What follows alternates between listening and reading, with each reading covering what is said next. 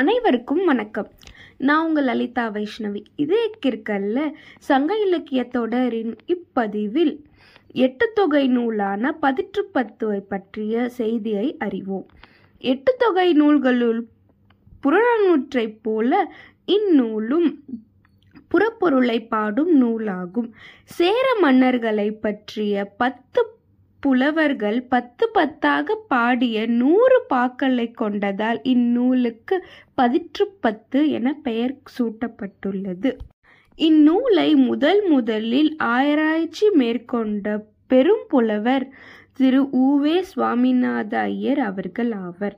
பாட்டுடை தலைவர்களாக சேரமான் சிறப்புகள் அவர்களின் ஆட்சி காலம் பாடினோர் பாடு பாடப்பட்டவர்கள் பரிசில் பெற்ற செய்தி போன்றவை இந்நூலில் நம்மால் அறிய முடிகிறது.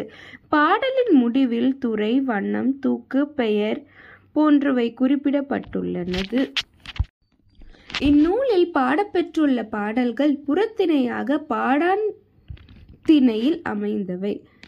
இந்த நூல் பதிற்று பத்து எட்டு அடி முதல் ஐம்பத்தி ஏழு நெடிய அடி வரையுள்ள ஆசிரியப்பாக்கள் உள்ளது. இந்நூல் பதிற்று பத்து ஆயினும் இது நமக்கு கிடைக்கப்படும் பாடல்கள் எட்டு பத்துக்கள் மட்டுமே. இதனை பாடியவர்கள் குமட்டூர் கண்ணனார் பாலை கோதமனார் காப்பியனார் பரணர் காக்கை பாடினார் அரிசில் கிழார் பெருங்குற்றனார் கப்பிலர் நச்சொல்லையார் போன்றோர் ஆவர்.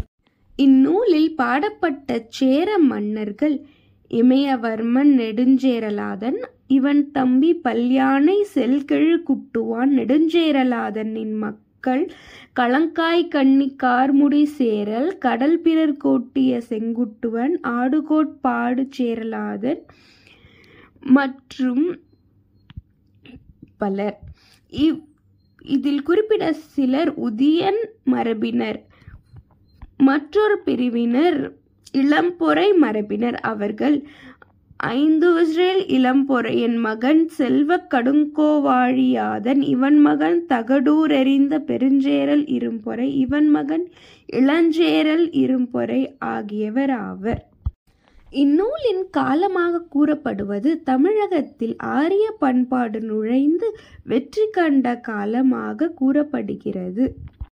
இந்நூலின் மூலம் பண்டைய தமிழகத்தில் ஆரியர் வருகையும் அவர்களின் வருகையால் ஏற்பட்ட மாற்றங்களும் சேர மன்னர்களின் கொடை வீரம் வள்ளல் தன்மை போன்ற பல செய்திகளை நம்மால் அறிய முடிகிறது.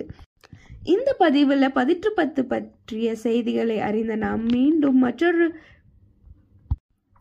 பதிவில் சந்திப்போம். நன்றி வணக்கம். இதே கிற்களை தொடர்ந்து ஹப்ஹாப்பு அமேசான் மியூசிக் ஸ்பாட்டிஃபை போன்ற தளங்களில் கேட்டு வாருங்கள். உங்கள் கமெண்ட்ஸை எங்களோட ஃபேஸ்புக் பிளாக் பேஜ் இதே கிருக்கல்லையும் இன்ஸ்டாகிராம் பேஜ்லையும் பதிவு பண்ணுங்கள். மீண்டும் சந்திப்போம். நன்றி வணக்கம்.